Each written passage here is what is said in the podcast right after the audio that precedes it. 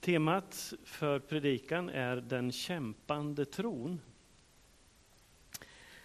Och eh, det finns en mängd berättelser i både Gamla och Nya testamentet omkring människor som kämpar med livet.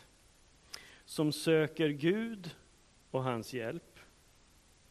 Och i de här berättelserna så möter vi Guds mirakulösa ingripanden men även hur Gud styrker och lotsar och vägleder igenom livets trånga passager. Vi har också många berättelser om människor som väljer att inte rädda sitt skinn eller förneka sin tro, utan hellre är beredda att ta konsekvensen utav ett eh, sådant val den kämpande tron. Och vi har tre stycken bibeltexter. Eh, den om den kananeiska kvinnan som ju är en text för dagen. Sen har jag valt att komplettera med de andra två som i, i grunden handlar om bön. Han som går till sin vän och ber om bröd på natten och liknelsen om änkan och domaren. Och de är ju på samma tema den kämpande tron. Det är så två stycken liknelser som vi tar med oss. Och eh, det är en text som eh, är liksom livs live ifrån eh, ur Bibeln. Vi ska lägga märke till när vi läser de här texterna att det handlar om den tro som kämpar. Alltså inte i grunden att ha det kämpigt och jobbigt, utan den tro som kämpar för att nå det som eh, man har som mål. Bibeln talar ju om den segrande tron. Den talar om den vilande tron också om den övergivna tron. Men här handlar det om den kämpande tron. Och fokus i de här bibeltexterna ligger inte på Jesu makt att hjälpa och vilja gripa in, utan fokus ligger just på den kämpande tron. Så vad är verkligt viktigt för dig i livet? Vad är det du verkligen vill se? Jag brukar säga till människor ibland när man funderar över livsmål. När du, när du kommer till den ålder då du börjar titta tillbaka på livet och börjar på känna att du har gjort ditt livsverk. Vad är det du vill kunna titta tillbaka på. Vad tänker du idag att det är det som, som skulle ge dig tacksamhet och ändå känna att jo, men jag har gjort det jag ville. Vad är verkligt viktigt? Och då pratar vi faktiskt om saker som ligger bortom ekonomi. Det ligger bortom hälsa. För visst är de sakerna viktigt för oss. Men vad är själva essensen, det viktiga i ditt liv? Och de bitarna tycker jag att de här texterna rör vid på lite olika sätt. Lukas 11 om eh, den här mannen som fick oväntat besök. Jag tänker att lärjungarnas bild utav vad bön är för någonting, när Jesus kallade dem, den kommer ifrån tempel, eller gudstjänstfirandet i templet och förmodligen också ifrån eh, deras uppväxt, där de firade högtider eh, i sina familjer.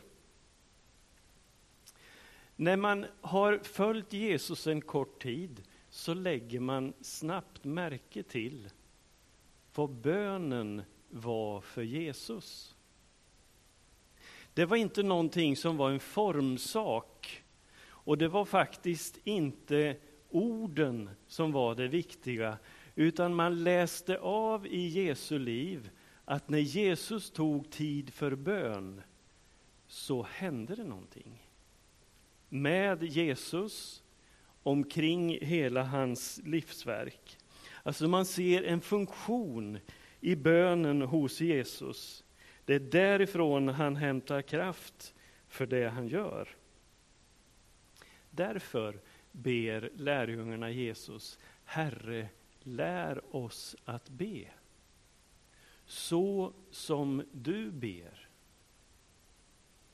Och man kanske också insåg utifrån att man ganska snart förstod att det var de som skulle bära det här vidare som Jesus gav till dem. Att då måste vi få tag i det som Jesus har. Så ger han dem den här liknelsen, eh, som ju är en kraftfull men enkel bild, alltså om vägledning. För han flyttar uppmärksamheten ifrån orden till själva innehållet i bönen. Och genom att ge den här bilden, den här liknelsen, så väcker han tankar och känslor som engagerar och flyttar fokuset. För bön är ju det som egentligen ligger bortom orden.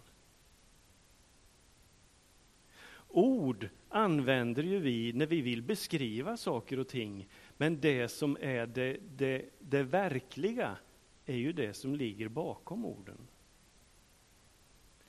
När någon säger till dig, eller du säger till någon som, som barnen sa på frågan om hjärtat, jag älskar dig, så är ju inte orden det viktiga, utan det är det som ligger bortom orden som är det viktiga.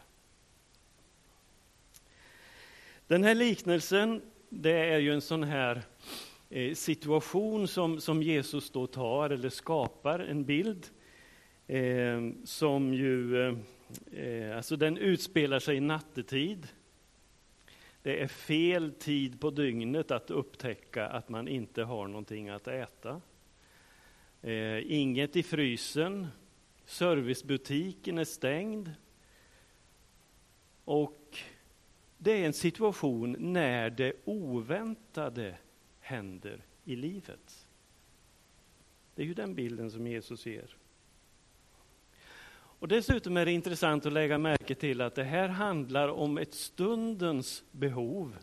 Det handlar om någonting så viktigt som mat och som bröd. Men det är ändå inte livsviktigt. För skulle inte den här Eh, mannen, som det ju framställs som, få tag i bröd, så går ju inte världen under. Men i mötet med sin vän så var det ju ändå betydelsefullt. Alltså, hela den här liknelsen eller, uh, utspelar sig i det verkliga livet. Och det är så som Jesus presenterar bönen. Alltså en funktion. Inte, no, inte så att han berättade om att mannen gick till templet och bad och så, i, i kontemplation, utan en, en eh, situation ur det verkliga livet för att beskriva vad bön är. Den kämpande tron kämpar inte mot Gud för att lösa situationen, utan den kämpar med livet. Det här är ju en, en, en, liknelse som får alla barnfamiljer att känna igen sig.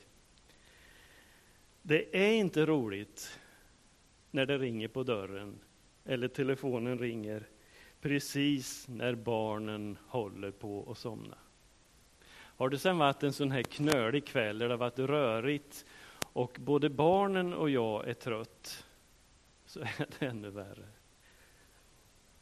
Och dessutom verkar det ju här, för det var ju pappa som skulle lägga barnen, att mamma var nog inte hemma. Det gör inte saken enklare.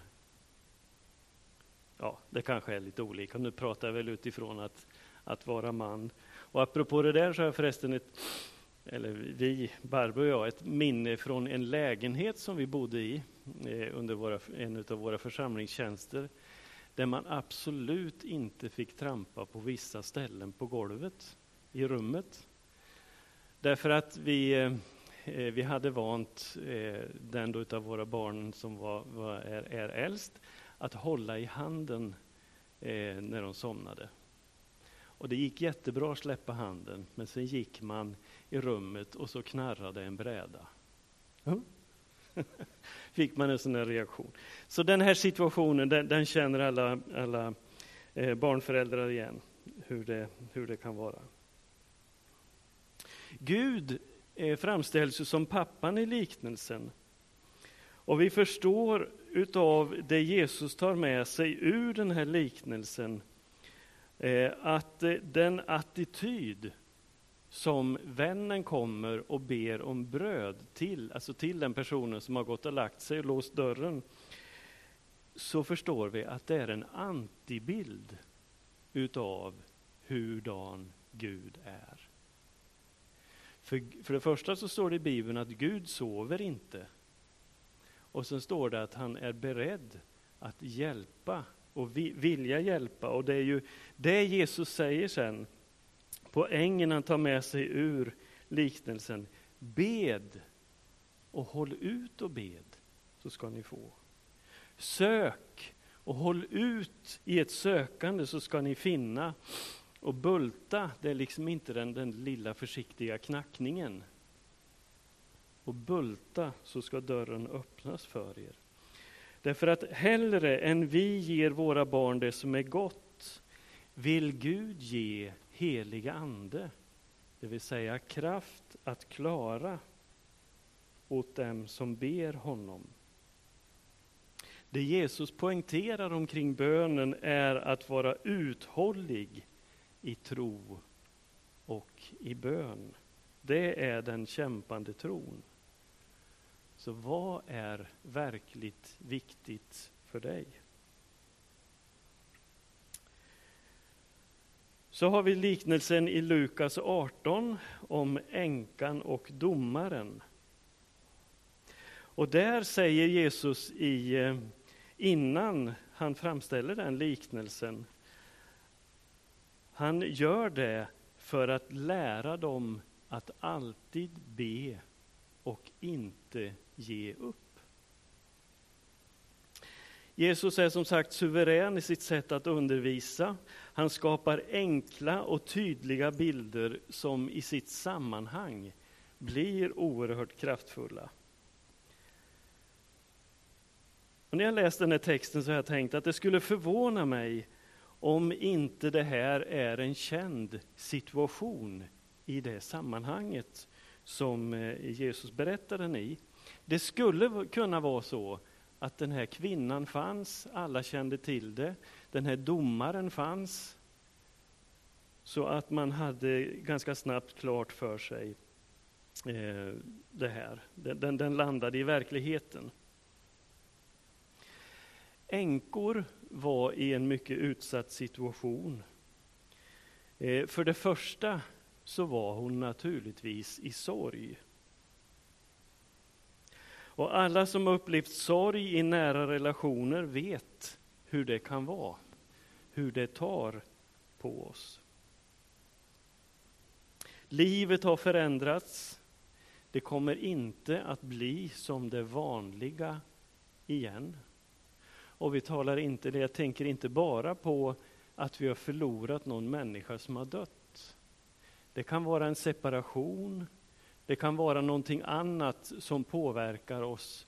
Alltså sorg är ju förlust utav någonting. Det kan vara förlust utav hälsa och andra saker. Och dessutom är sorg en känsla.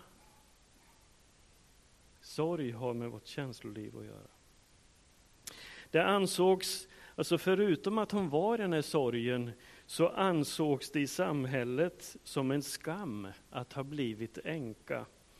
Änkor räknades till samma samhällsklass som föräldralösa och främlingar. Så både inifrån och utifrån var det en, en, en tung situation.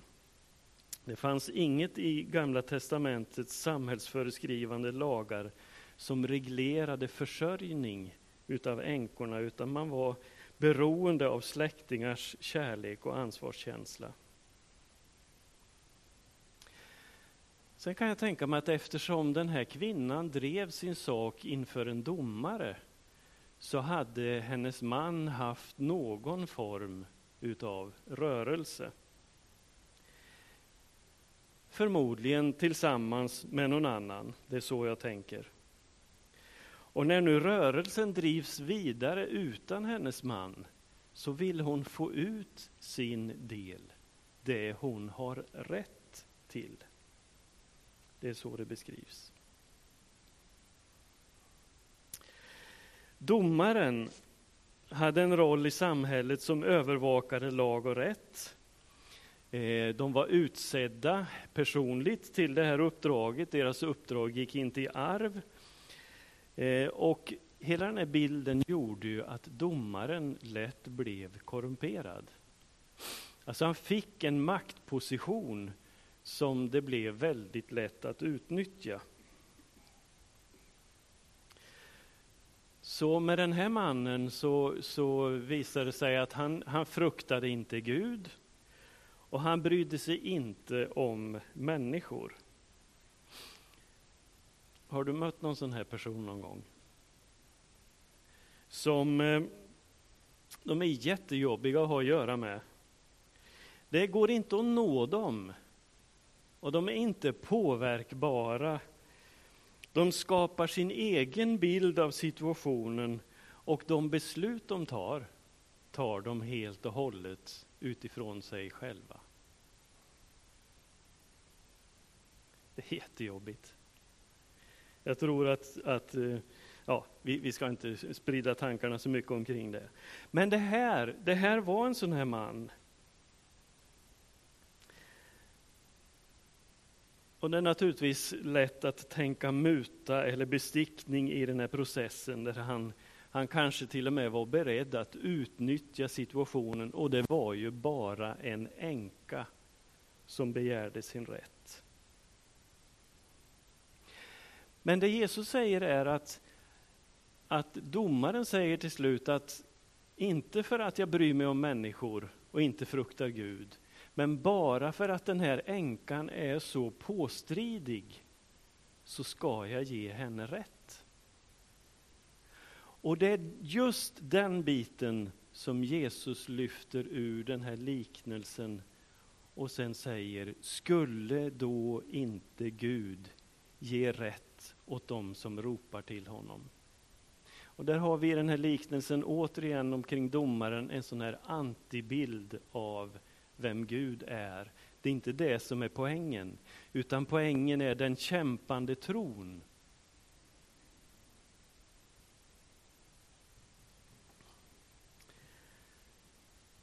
Skulle då inte Gud låta sina utvalda få ut sin rätt? Säger Jesus. Och så har vi eh, också då situationen i Matteus 15 om den här kananeiska kvinnan. Och vi ska titta på den också ifrån temat, den, utifrån temat den kämpande tron. En situation ur det verkliga livet som i första anblicken känns egentligen väldigt konstig. Därför det verkar ytligt sett som att Jesus inte var beredd att hjälpa den här kvinnan vilket ju går stick i stäv med vad vi förkunnar om Jesus och hur vi, vi eh, eh ser, ser på honom. Jesus eh, och lärjungarna hade dragit sig undan offentligheten för att få tid till vila och bön och återhämtning. Och då kommer den här kananeiska kvinnan hon var av ett folk som judafolket fick kämpa med när man skulle etablera sig i, i landet Israel. Det var också så att vi kan ju, har ju noterat när vi har läst i Bibeln att också samarierna var eh, de drog heller inte jämnt med, med judarna. Men då kommer den här kvinnan, eh, Markus säger att hon var av syrisk, fenikisk härkomst och hon följer efter dem och eh, ropar om hjälp. Hon ropar om hjälp för sin dotter, som hon säger plågas svårt. Dottern var sjuk på något sätt. Och det är klart att som mamma, nu vet vi inte riktigt hur gammal den här flickan var, men som mamma är ju det här också oerhört tufft. Vet inte om det finns, ja det finns inget som gör ont på samma sätt i alla fall, som när våra barn inte har det bra. Är sjuka eller har det, har det kämpigt. Så kvinnan själv hade naturligtvis kämpat mycket för, för att få hjälp. Vi vet inte om det var en fysisk sjukdom eller om det var någon form av mental eller psykisk plåga. Men vi kan bara tänka på att Tyros och Sidon var ett område som under lång tid hade varit betydande handelsstäder. Och det kom att innebära att det var väldigt mycket folk från olika håll som rörde sig där. Och dit strömmade också olika eh, trosinriktningar, religioner och kulturer. Och det var oerhört mycket som, som blandades där. Och det är klart, olika typer utav handel uppstod också med människor. Nu vet vi inte vad som ligger bakom, men vi kan tänka oss in i, i den eh, situationen där, eller i, i, i det läget som det området var ifrån. Men hennes dotter var i alla fall bunden utav något ont på något sätt. Och vi kan tänka oss att den här kvinnan hade eh, naturligtvis inom olika områden sökt i eh, medicin, terapier, läkarvård, läkarkunskap för att hitta någonting som skulle hjälpa hennes dotter. Tänker mig att det är flera års kamp som den här kvinnan har stått i. Och på något sätt så hade hon då i, vad ska vi säga, i allt det här nätverket som hade uppstått runt omkring henne också hört om Jesus. Hon hade gjort allt hon hade kunnat för att söka hjälp till sin dotter. Och jag kan tänka mig att det för den här kananeiska kvinnan ändå var en tröskel att ta sig över för att vända sig till Jesus utifrån hennes bakgrund. Och som jag var inne på tidigare, vid den första anblicken så tycks Jesus möta den här kvinnan på ett mycket märkligt sätt. För Jesus såg henne, han hörde henne när hon kom och ropade, men han gav inget svar. Det verkar som att han negligerar henne. Är det kvinnan han vill föra till en särskild insikt? Eller är det något han vill göra lärjungarna uppmärksamma på? Lärjungarna tycker att hela situationen blir väldigt jobbig, man blir otåliga och ehm, eh, tycker att det blir påfrestande och vänder sig till Jesus och säger, ja men gör någonting. Antingen skicka iväg kvinnan eller hjälp henne. Kanske att de var mer inne på att skicka iväg henne, jag vet inte. Men Jesus svarar lärjungarna, jag har inte blivit sänd till andra än de förlorade fåren av Israels folk. Det fanns en strategi i Guds sändande utav Jesus och en strategi för hur evangeliet och hur Guds rike skulle eh, gå ut över hela världen, för det var ju målet. Det skulle börja i Jerusalem, hos det judiska folket. Sedan skulle det sprida sig i Judeen, Samarien och så in till jordens yttersta gräns. Men det var inte primärt Jesu uppgift rent fysiskt själv. Kan det ha varit det som, som gjorde att Jesus agerade som, som han gjorde först? Eller ville han föra kvinnan till en speciell punkt? För Jesus säger ju också, jag har också andra får som inte hör till den här follan. Också dem måste jag eh, leda och de ska höra min röst. Så det var inte så att Jesus var omedveten om och inte ville att Guds rike skulle spridas. Om nu kvinnan hade gått bakom Jesus så springer hon in framför honom, kastar sig ner. Ser du den kämpande tron? Hur den här kvinnan agerar. Och säger Herre, hjälp mig!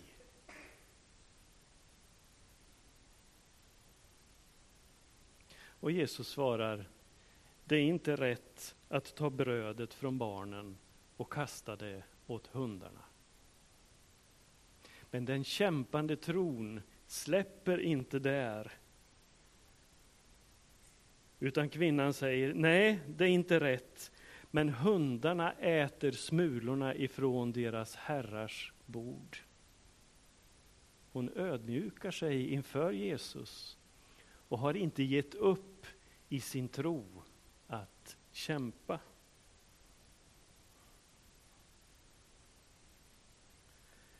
Kvinna, din tro är stark. Det ska bli som du vill, säger Jesus. Och från den stunden är hennes dotter frisk.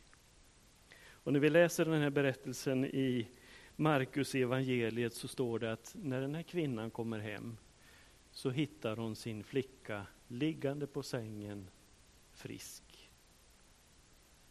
Och jag kan tänka mig att där vidtar en, kanske en tid av rehabilitering, att hitta nya livsmönster för både mamman och för dottern.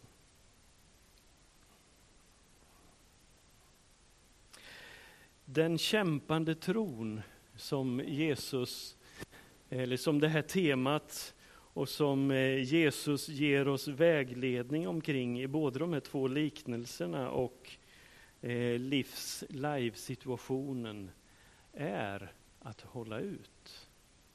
Att inte ge upp.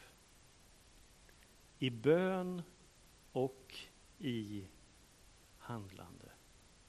Amen. Jesus Kristus, du känner våra liv där vi är idag.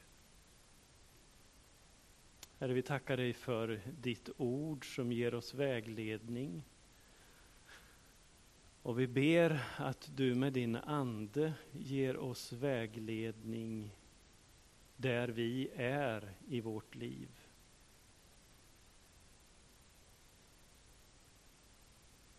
Herre, tack för att vi i vår tro som vi ibland känner att den kanske gungar, vi vet inte vad vi tar oss till. Den kan kännas som att den håller på att rinna ut.